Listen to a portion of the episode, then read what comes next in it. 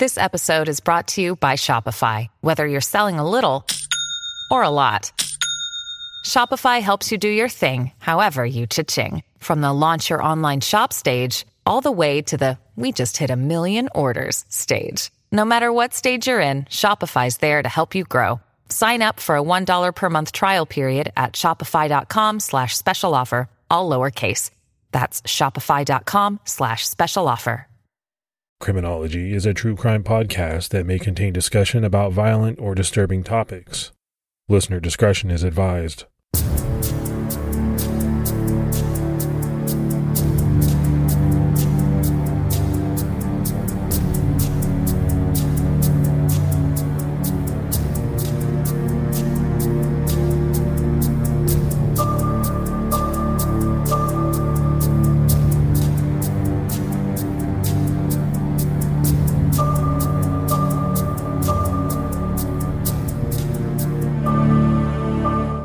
Hello, everyone, and welcome to episode 185 of the Criminology Podcast. I'm Mike Ferguson. And this is Mike Morford. Morph, what's going on with you, buddy? Not too much. I'm back to full strength. I appreciate you covering for me last week when my voice wouldn't hold up. I think you did a great job, and uh, I'm ready to go. Uh, rested my voice and ready to jump in this episode. Yeah, it was it was definitely strange, right? The first time that we had to kind of stop and let's see if somebody's voice will improve in, in, in a day or so. Obviously, yours did not. It actually got worse when I talked to you. So we had to kind of move forward with just me. But you know, it happens. You're on a tight schedule sometimes when you're podcasting, and things happen. Yeah, and a lot of people were really nice and said you know they appreciated you doing the the episode on your own, and they were hoping I was feeling better, and I am. So thank you for people saying the nice things that they did. Oh, our fans are amazing. Everybody's so nice. And I mean, the last thing we wanted to do was not have an episode out for everybody. So we made the decision to, to go that way. Speaking of nice people more, if we had uh, a couple of Patreon shout outs. So let's give those new Patreon supporters in the form of Amanda and Yelly G. So I, I you know, I will say I appreciate that very much. I know you do as well our Patreon support has been down a little lately, and I invite anyone who loves the show to check out Patreon and think about joining. Yeah, it all year round, people are very supportive, and I know sometimes before the holidays, uh, it, it cuts down a little bit because people have other things, which is perfectly understandable. But for anyone that is able to help support the show, we really can't thank you enough, and you can do so by going to patreon.com slash criminology. All right, buddy. So we're releasing this episode on Thanksgiving weekend. We're recording it before Thanksgiving. So, you know, I'll, I'll say in advance, I hope you have a nice Thanksgiving holiday. I hope everyone does. Yeah, it's that time of year when everyone's thinking about family and, and getting together. So it's it's it's a fun time of year. Yeah, you know, getting together, reflecting on things that people are thankful for. Now, in this episode, we're going to talk about a case that happens over a different holiday weekend, Labor Day weekend. It's a little bit of a different type of holiday, right? Than Thanksgiving. Labor Day weekend kind of signifies the end of summer and allows everyone to have kind of a relaxing get together with friends and family, maybe over a barbecue.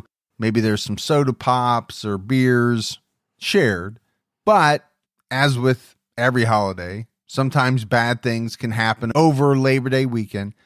Now, for me, more when I think about those types of mishaps or tragedies, I think of things involving boats, alcohol, car accidents.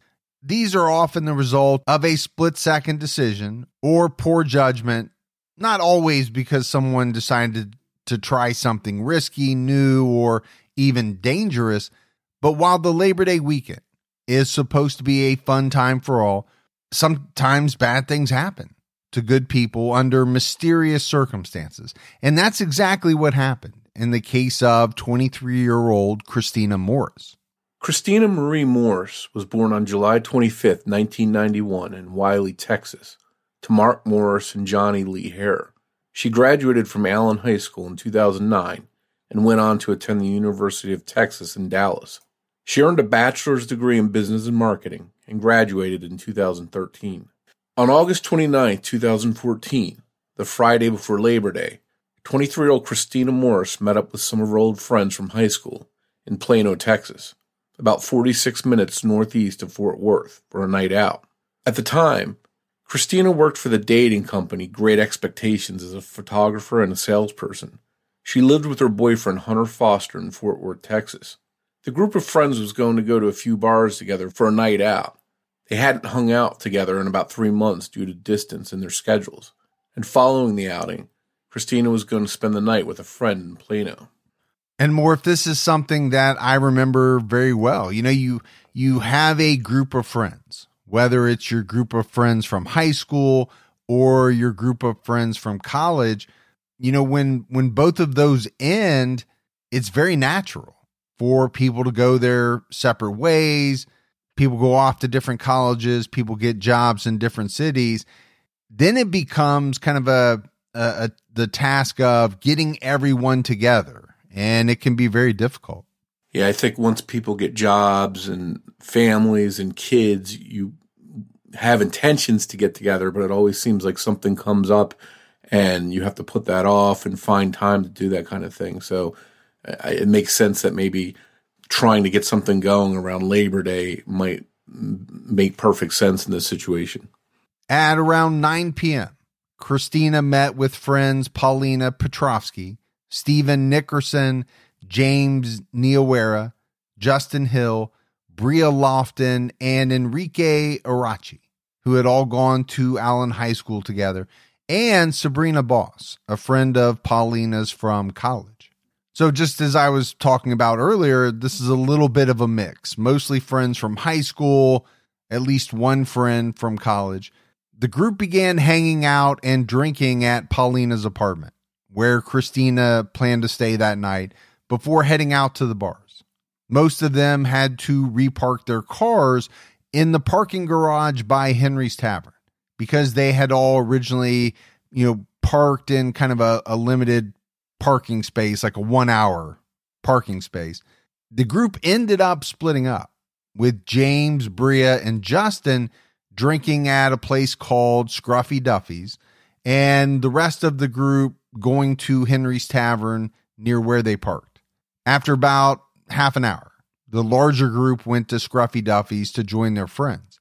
Now, Christina didn't drink that much while they were out because she suffered from severe migraines, which alcohol can sometimes trigger, can make worse. I think anybody who has had a hangover knows about alcohol's headache inducing effects. But when you think about that for a migraine sufferer, it can really be intense. It can come on fast, sometimes bringing on a migraine within 30 minutes of drinking. So, from that standpoint, it's understandable why Christina maybe was trying to take things slowly. After the bars closed at 2 a.m., James, Justin, and Bria went home. Sabrina drove Enrique and Paulina to the Whataburger about four miles away, while Christina and Steven walked to Paulina's apartment. So, Morph, have you ever had Whataburger? I've heard of it, never had it. Yeah, we don't have any uh, where I live in Ohio. I don't know if they have anywhere where you are in Florida. I don't think there's a lot of them on on the East Coast. I know it's a kind of a Texas chain, I believe, and then spread out from there. It's very good. I had it one time uh, with my part, uh, my other partner Gibby, when we were in an airport, and I thought, oh yeah, I'd like to have this again. The problem is I can't find them anywhere, you know, where I live. Well, that's interesting on these cases we cover because we will touch on these local burger joints and things like that that are popular in those areas. And once we start discussing them, it, it makes me uh, want to try one of them if I'm ever in those areas.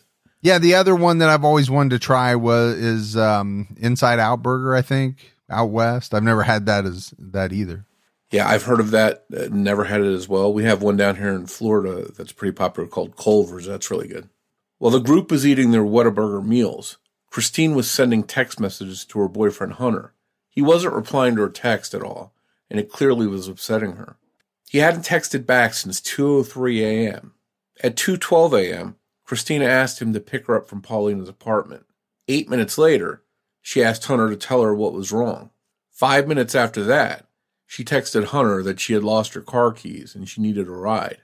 She texted Hunter the words, WTFFF, Hunter, please, and I have to work. Again, she asked him to pick her up. At 3.01 a.m., she texted Hunter, Good night. Good night with the G missing. And just three minutes later, she texted him again, saying she hoped that he was okay, but that she wasn't, and her phone was almost dead. At 3:10 a.m., she texted him that he had lost the best thing to happen to him. At 3:16, she said she was taking a taxi home, and at 3:29, she begged him to answer her and that she wasn't mad at him. So it seems pretty clear from these series of texts that she sent that she was upset with him and aggravated that he wasn't answering her or replying to her. Yeah, I mean, the other thing that kind of jumps out at me is okay, are these some texts from someone who's been drinking? I think probably a lot of us listening, I'll include myself, have woken up the next morning after a night out, looked at my phone, and thought, okay, when did I send these texts? And what do half of these even mean?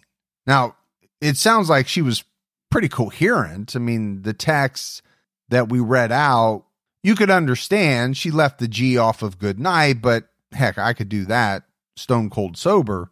But when you look at the timing, there was obviously something going on. She was clearly upset over Hunter not replying to her. It was said that she was crying. I mean, anytime I think more, if you see text after text after text, it's either because someone's very worried that they're not getting a reply or they're upset about something. Yeah, and I think we see at 310 her texting him that he's lost the best thing that ever happened to him, but then at 329 she's begging him to answer her and telling him that she's not mad at him. So that does sort of feed into the the alcohol texting. Paulina and Stephen tried to calm her down and console her, though she had planned to stay over at Paulina's apartment. Christina decided to leave Paulina's around 3:30 a.m.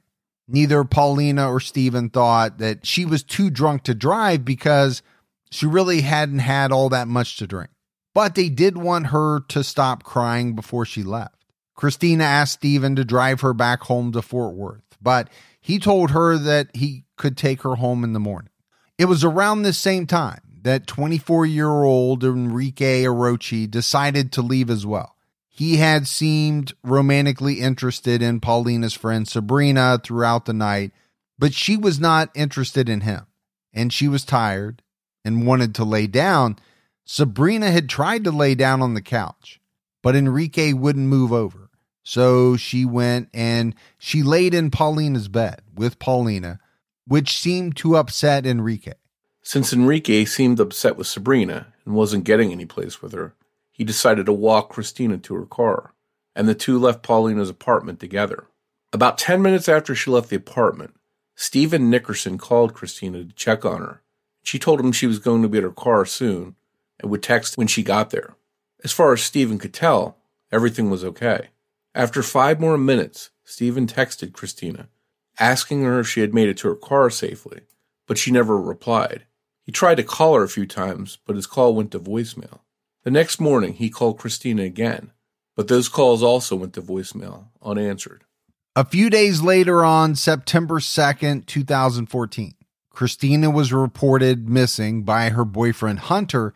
She never returned from Paulina's apartment and she had missed work for two days in a row. And this was completely unlike her to miss work. And even if she had stayed over at Paulina's as planned, she would have shown up to her own home by then. Hunter was immediately an obvious suspect in her disappearance. She was angry at him and trying to head home to Fort Worth where they lived together, but he didn't report her missing for a number of days.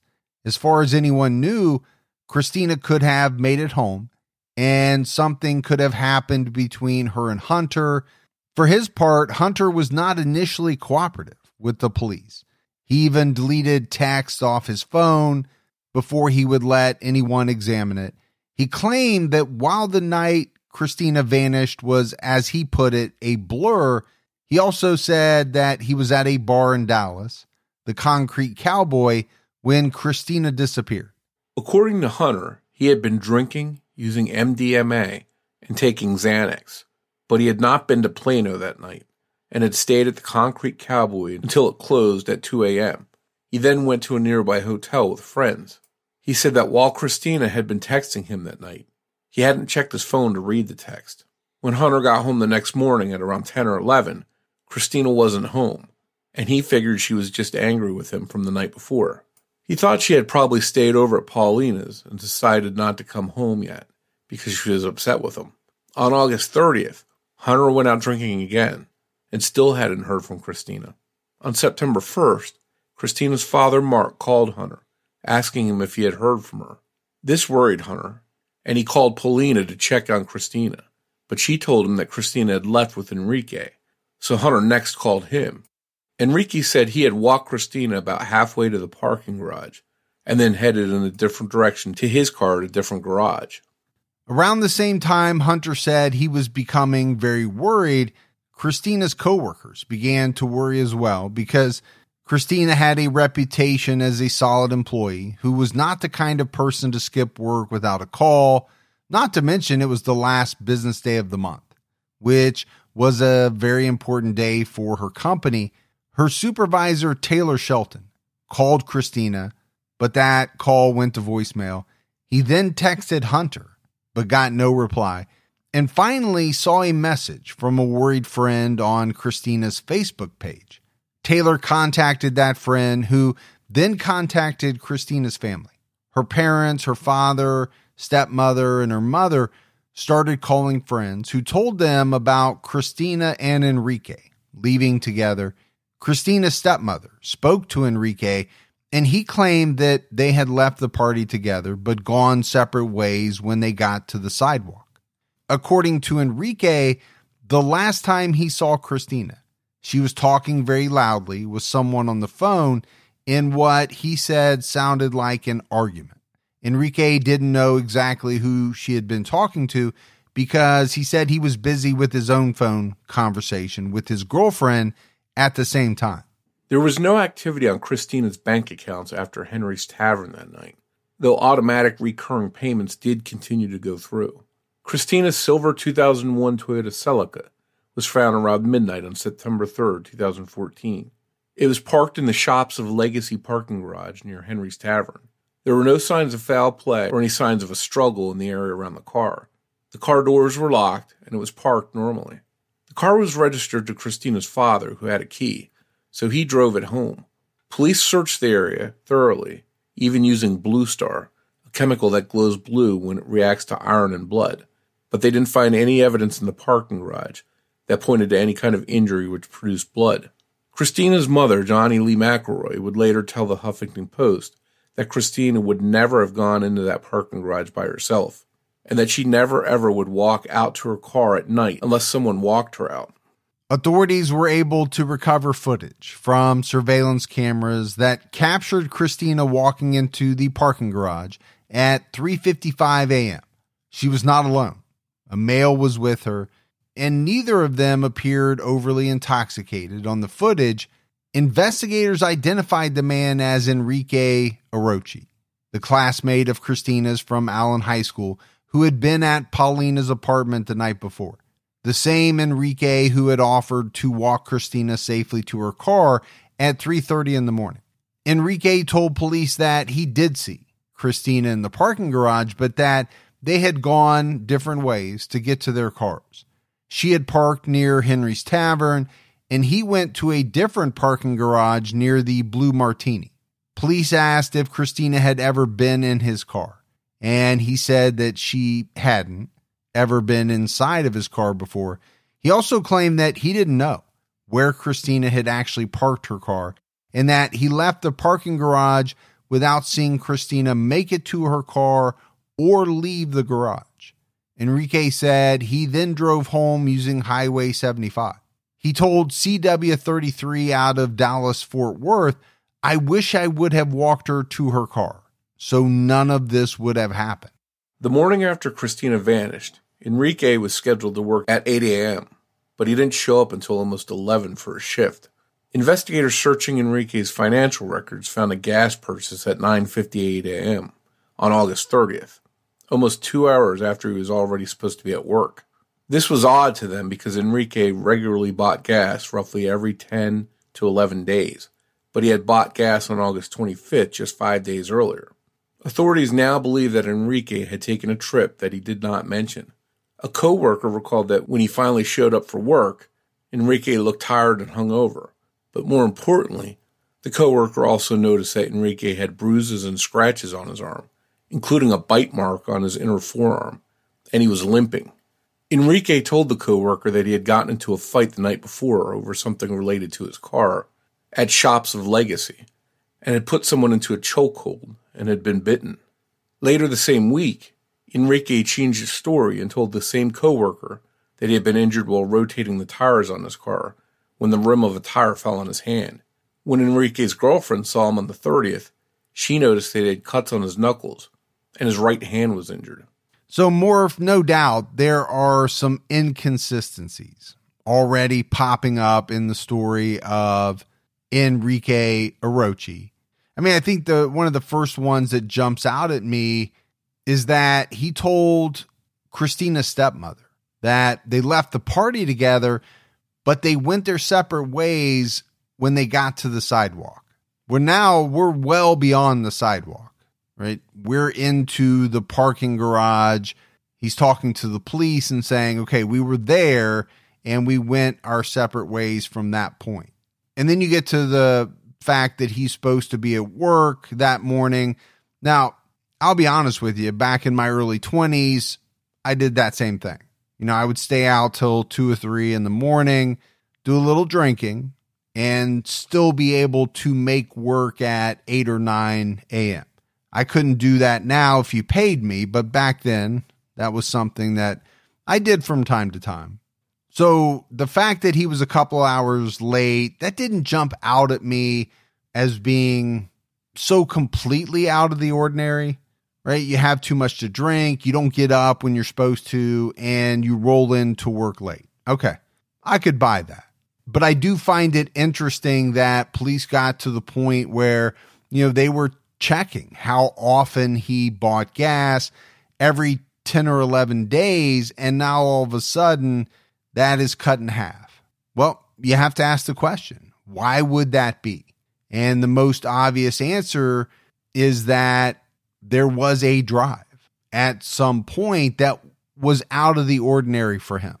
Yeah, I think to your point, when you're the last person seen with someone and they disappear, you're going to have some attention on you. So when you go telling different people you work with multiple stories and you show up to work with injuries that they notice, uh, and then you're you're leaving out possible trips that you made in your car not filling in the police about that, it's, it's all going to culminate in you looking like you've got something to hide. And at this point, police have to figure out is he hiding this because he's involved somehow in her disappearance, or does he just have a bad memory and this is something that can be explained away?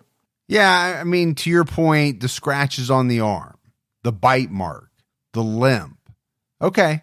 You know, the first story is got into a fight that night. That happens when people are drinking, but then to change his story from I got into a fight and then, you know, switch it to, well, I hurt myself when I was rotating the tires on my car. Okay, that's a big difference. Yeah, I think it's one of those cases if you spin one lie, then you have to keep your story straight. And when you talk about it in the future, if you change one little detail, you have to sort of remember what you said and uh, that's why honesty is, is usually the best policy.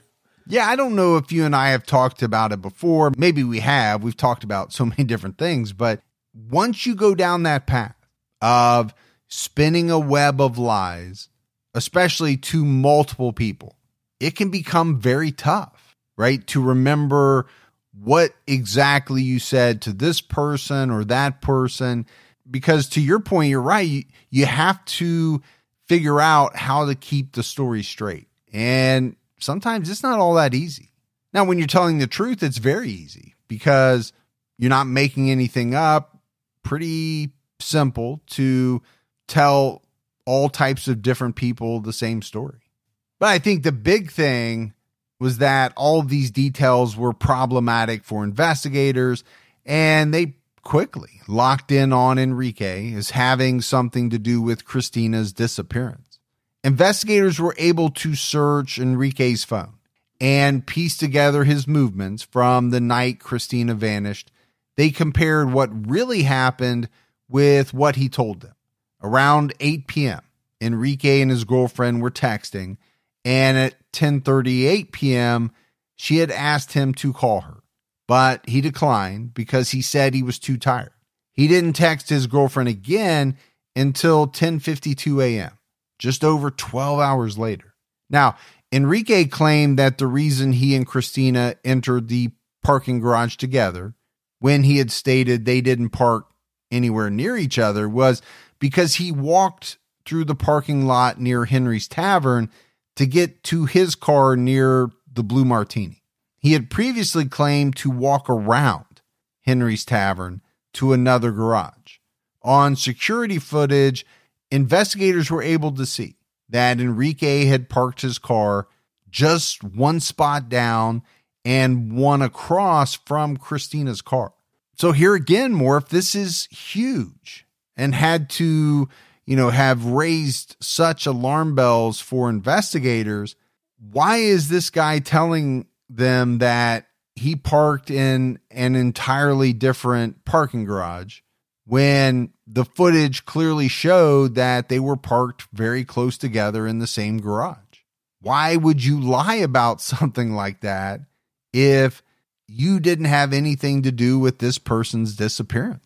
Mean, I think it goes back to the whole lying versus telling the truth. And one thing he probably couldn't account for was the security footage that he didn't think about that they would see and know and figure out that he was lying. At 3:58 a.m., Enrique's car exited the parking garage next to Henry's Tavern. Christina is never seen exiting the parking garage.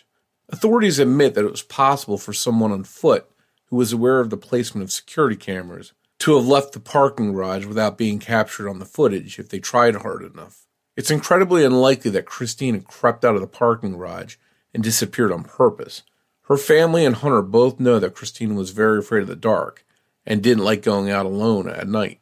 Venturing into the night at almost 4 a.m. without the safety of her car doesn't sound like something Christina would do.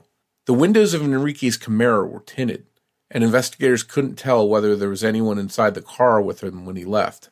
Police also noticed that around 4:08 a.m., a green Kia Soul circled the shops of Legacy parking garage multiple times. Investigators believe this was an Uber or Lyft driver searching for their fare, though the driver was never identified.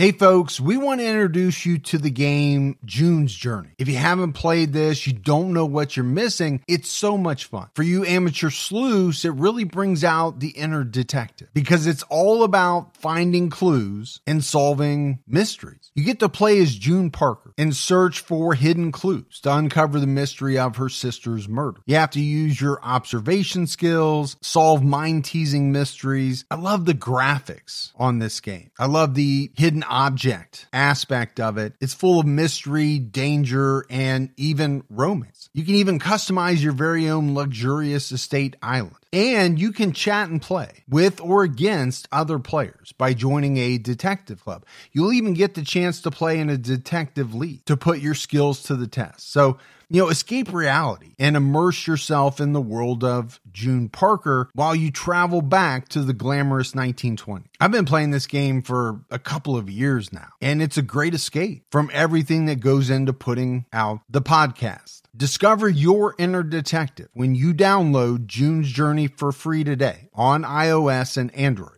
Isn't it amazing that we live in a world where you can get anything you need when you need it right to your door? With DoorDash, you can get pretty much anything. And whether you're sick and you don't feel like getting out of the house, DoorDash has you covered. Maybe you're at a party and you run out of alcohol or ice or something like that, but you want to keep that party going. You need a little assist. DoorDash has you covered. Sometimes my wife and I, we just don't feel like making dinner. We're tired we want to watch a show, that's when we hit DoorDash. DoorDash makes it easy to get the food that you want without all of the hassle. And I'm always amazed when I go on DoorDash by the selection. You know, whether you're in the mood for fast food or something a little fancy, maybe a nice steak. I know around me, they have just about everything. The hardest part for my wife and I is deciding on what we both want. That's the only trouble we ever have. DoorDash, your door to more. Download the DoorDash app now to get almost anything delivered. Must be 21 and over to order alcohol. Drink responsibly. Alcohol available only in select markets.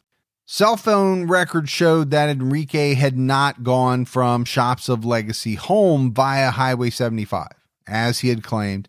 Instead, he had hopped onto the North Dallas Tollway, where he then caught the Sam Rayburn Tollway, formerly called Highway 121, Toll records show Enrique passing through Highway 121's Custer Road gantry at 4:08 a.m. on August 30th.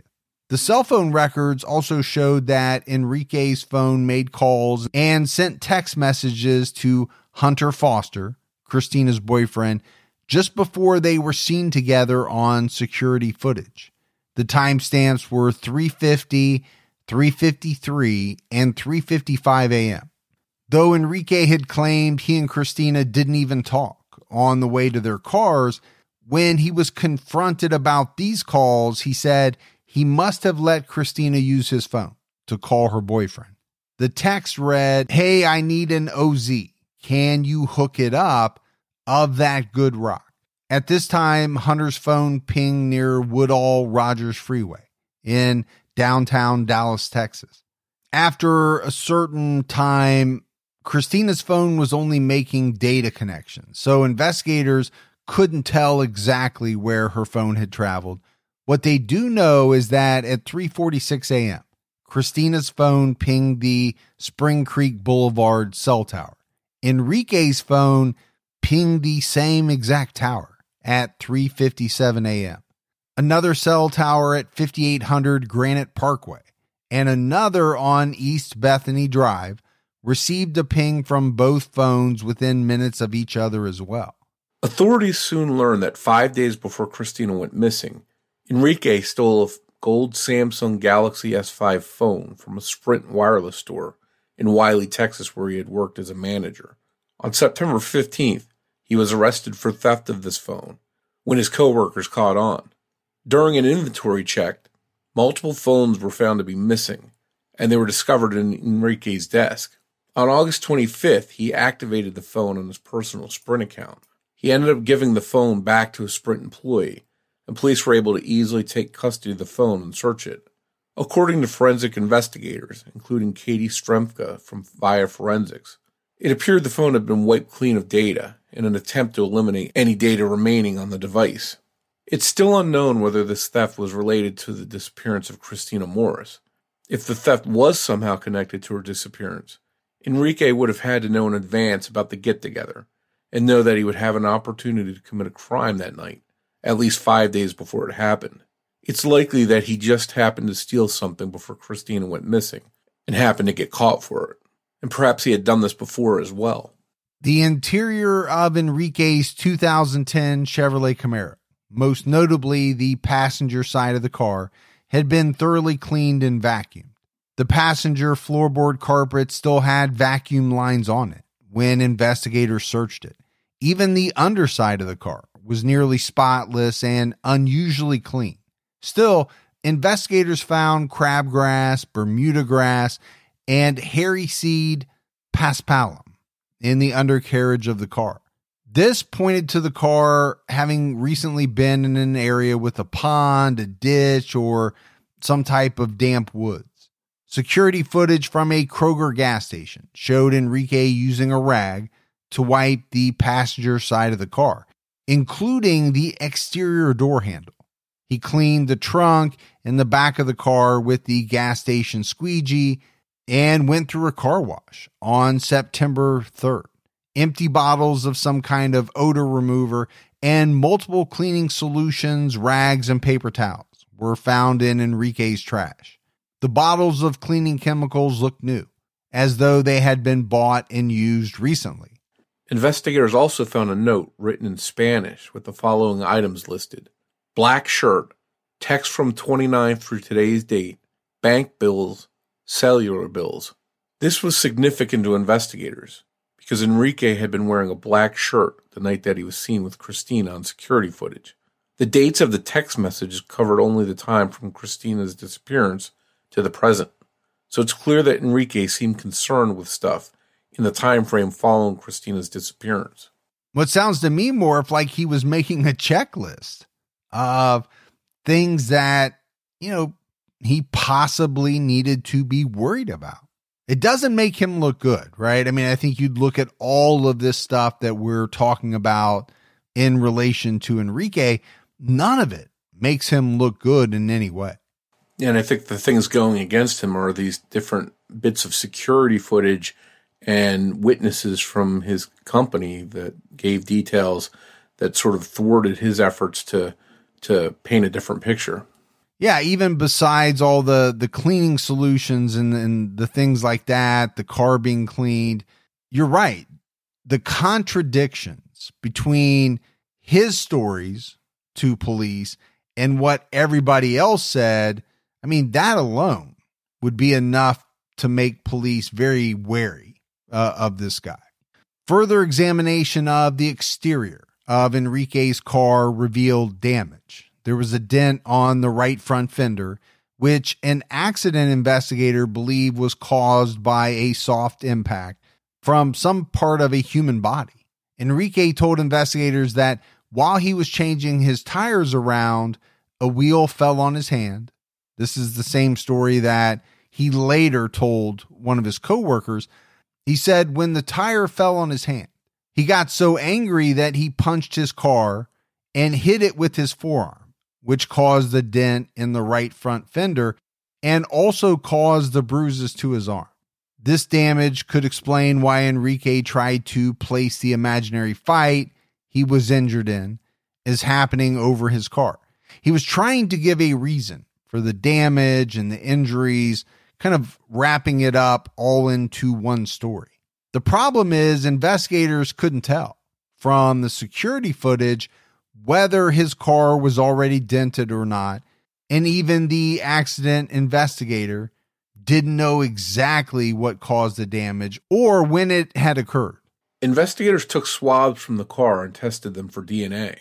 The swabs taken from the trunk area of Enrique's Camaro, specifically areas on the mat in the trunk, and on the weather stripping rubber seal around the edge of the trunk opening, tested positive for Christina Morris's DNA.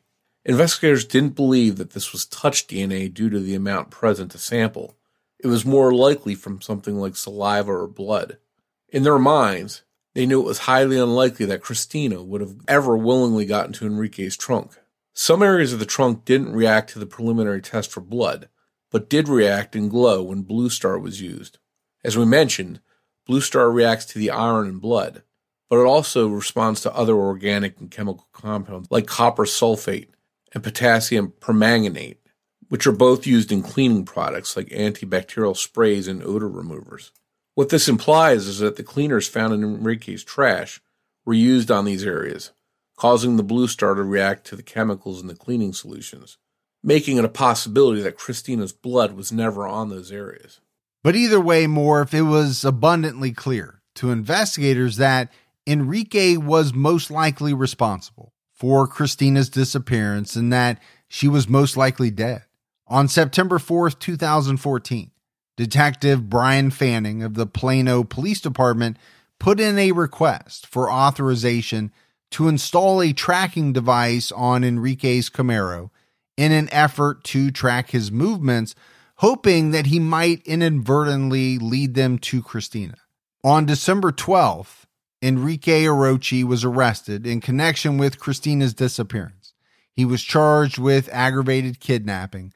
Notably, at this time, the dent on the right front fender of his Camaro had changed shape, almost as if someone had tried to bang out the previous damage, or at the very least, had tried to change its appearance.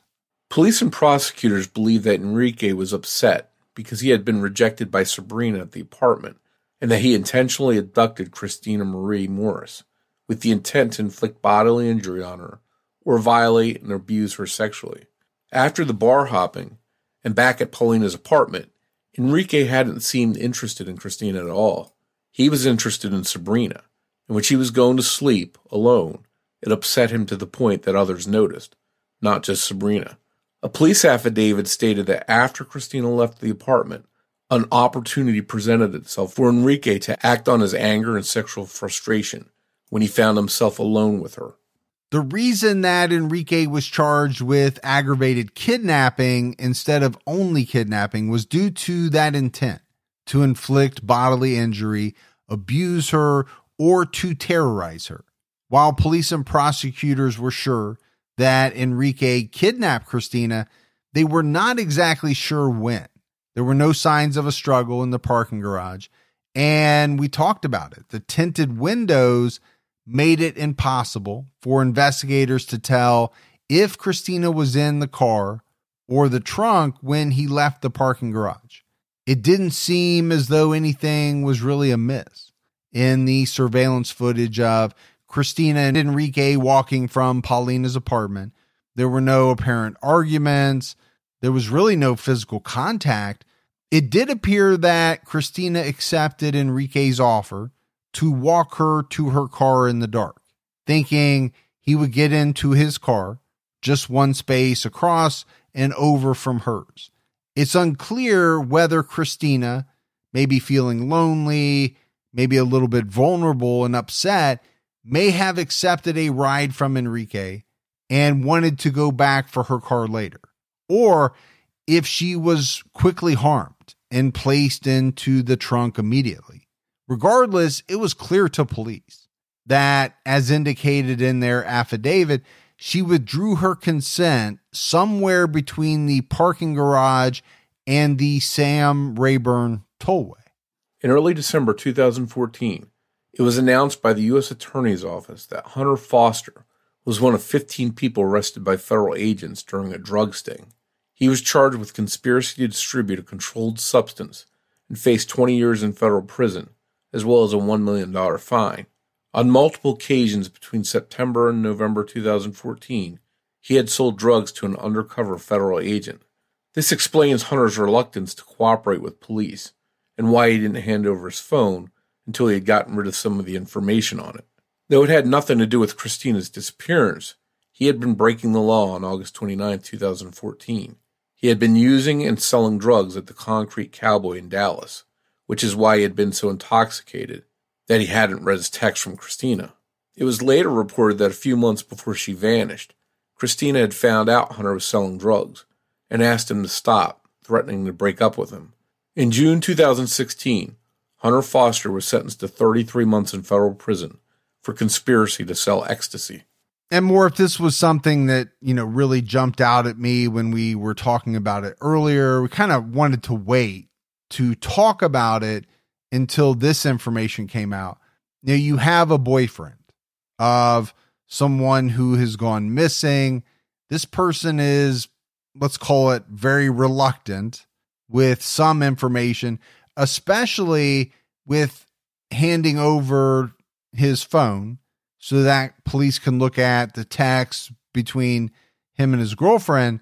That looks very suspicious to police. I mean, there's just no way around it. We know the significant other, the boyfriend, the spouse, the husband, the wife are often looked at first when someone disappears or is found murdered. You know that police had to have been very suspicious of this guy from the very start.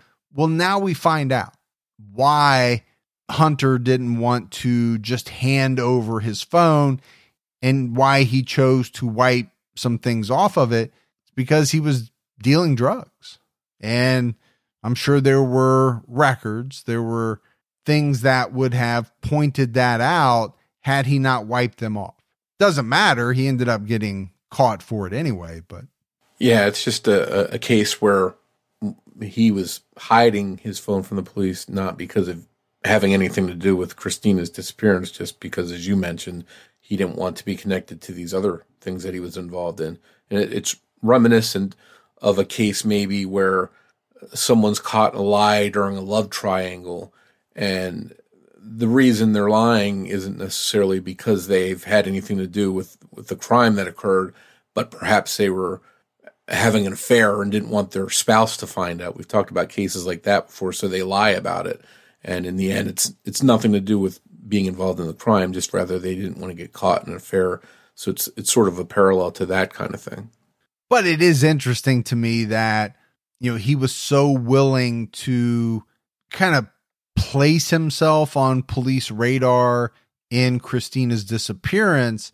I guess number one, probably because he knew he didn't have anything to do with it. But number two, he knew that if they had found some of the information about the drugs, then he was going to be in big trouble anyway. So, at the trial for Christina's disappearance, more about the investigation into Enrique Arochi was revealed. While investigating his phone, officers found sexually deviant photos and over 20 pictures of women being choked and tortured he was also accused of choking a 16 year old he dated when he was 22 years old. On September 30th, 2016, Enrique Arochi was sentenced to life in prison for the aggravated kidnapping of Christina Marie Morris. He will be eligible for parole on December 12, 2044.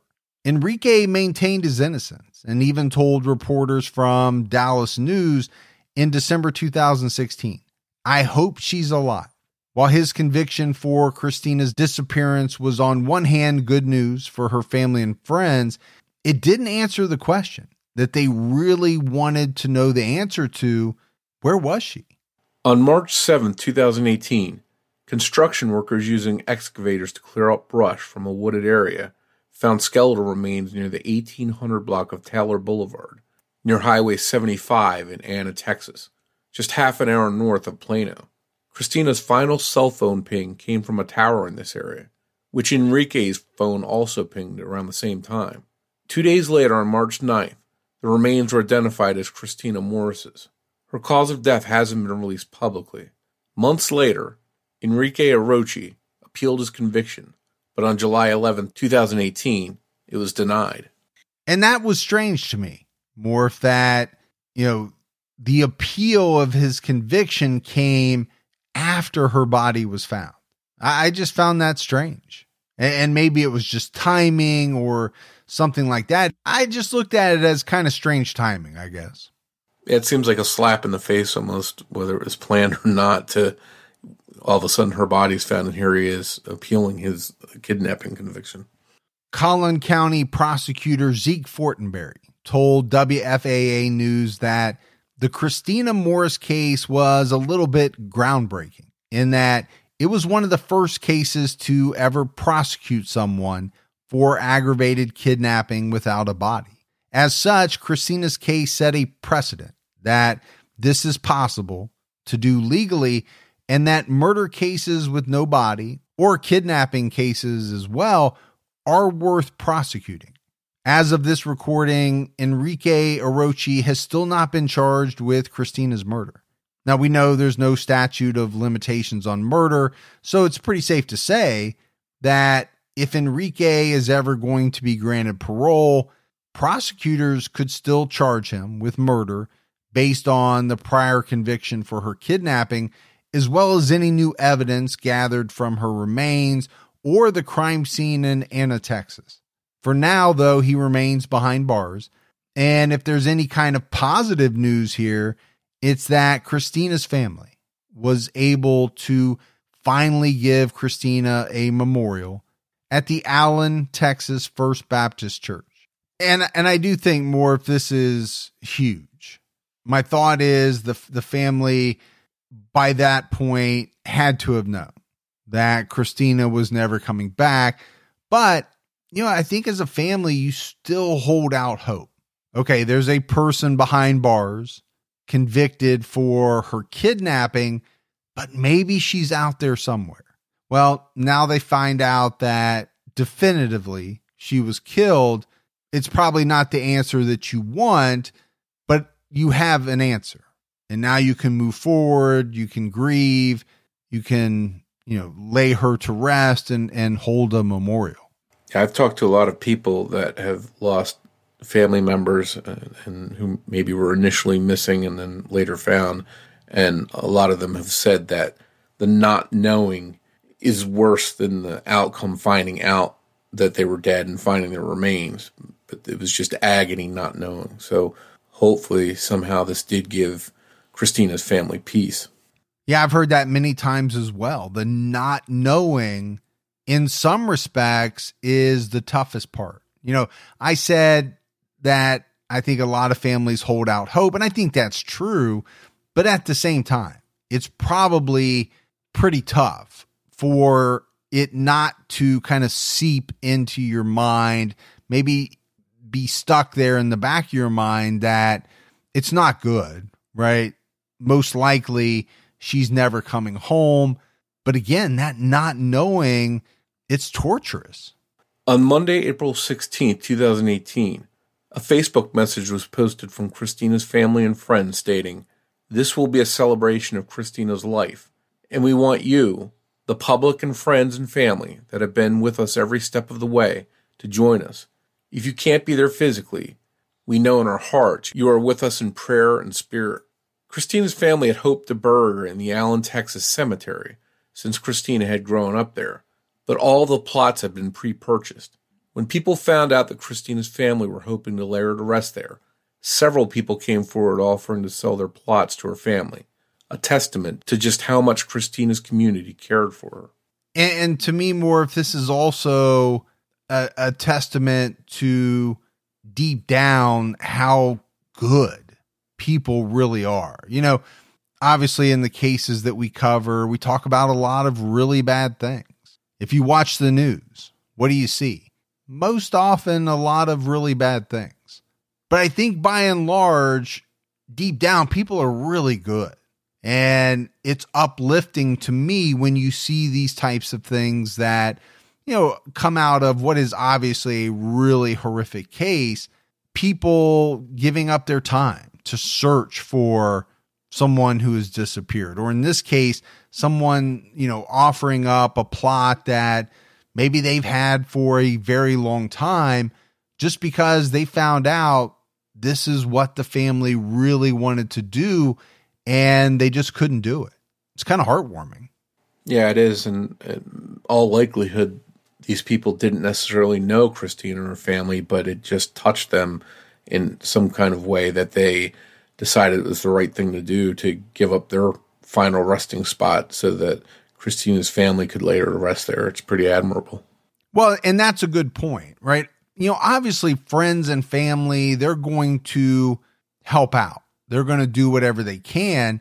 What we see many times in some of these stories are complete strangers who have no ties to the victim or the victim's family, so willing to help out. Now, I think a large part of that is that they're just good people wanting to help out a family in need. I think maybe sometimes there's another side of that especially when you're talking about the disappearance of a child, where people can put themselves in the victim's family's shoes and think what they would want to have happen if they were in that same situation, right? They would want as many people to come and help them as they could get. And so they're going to do that as well. And again, I, I think some of that stuff is very touching even though the case that we're talking about or the cases that we talk about sometimes are horrific and heartbreaking. So, Morph, as we wrap up this episode, I think one of the big questions that really jumps out at me is why? Why did Enrique choose to do what he did that night? Right now, he's only been convicted of aggravated kidnapping he hasn't been charged and or convicted of murder, it's kind of hard not to put the two together at this point after her body was found. If he did kill Christina, which I think most people assume at this point that he did, then the question is why? You know, was he somewhat intoxicated and was he just so upset by being rejected by this girl Sabrina who he obviously was enamored with, that he chose to take that rejection out on Christina because the opportunity was there. I mean, it, it's it's horrible to think about, but I don't know what other conclusion that really you can come up with. By all accounts, it's not as though he was secretly in love with Christina. He was fascinated, enamored, whatever word you want to use with her. So to me, it seems more like a crime of opportunity because they walked out together and the opportunity was there. I think it's pretty impressive that no matter what happened, that there was enough here to convict him. The jury was presented with all the details and came to the conclusion that he was guilty of kidnapping her, despite the evidence not being overwhelmingly strong. There was obviously his cell phone pinging where her phone was pinging. He was the last person seen with her. He lied and had injuries consistent with perhaps being in a struggle. So I think the jury was able to come to the right conclusion when they took all of that together and and put him away for that. But still, we have the the murder charge that hasn't been brought yet, uh, and you wonder if a, a jury will be as equally persuaded by whatever evidence they present should that come up. Well, and that's one of the things that you know goes through my mind is there's no need to rush this murder charge, right? He's not going anywhere at, at the earliest 20 some years before he would come up for parole. So my thought is they can take their time and really put together kind of a slam dunk case if that's possible. You know, back to your point, this aggravated kidnapping case, I don't think you would call it slam dunk, right? There was no video of Enrique hitting Christina over the head and placing her in his trunk or anything like that. But when you look at the totality of the evidence, and I'm sure that's what prosecutors hammered home, I'm sure that's what the jury looked at the changing stories, all the different things that you mentioned, cleaning the car, the cell phone pings were probably uh, a, a pretty big part of, of the trial. We didn't go too in depth into the trial, but it's more about the totality of the evidence pointing to Enrique as being guilty, more so than, you know, kind of that Perry Mason aha moment. We got you on video.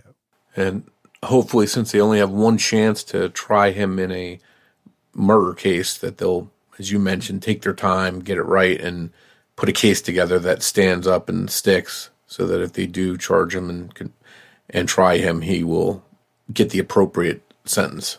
Yeah, absolutely, and I do think it's important. You know, I, I think it's an argument that you can make, and some people might say, "Well, why go through all the trouble? He's already got life with you know parole in twenty some years, and there's no guarantee that he would even be paroled." I, I'm assuming for the family, it's very important to at some point, hopefully, get a murder conviction against this guy. I think we'll have to sit back and see where things go from here and follow along with this case.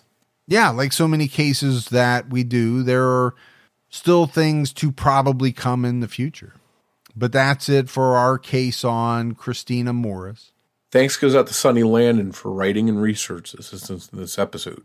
As always, if you love the show, go out, give us a five star rating. You can leave a review, but keep telling your friends. That word of mouth is huge for the podcast.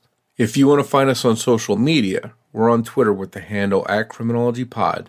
You can also find us on Facebook by searching for Criminology Podcast or by joining our Facebook discussion group, Criminology Podcast Discussion and Fans.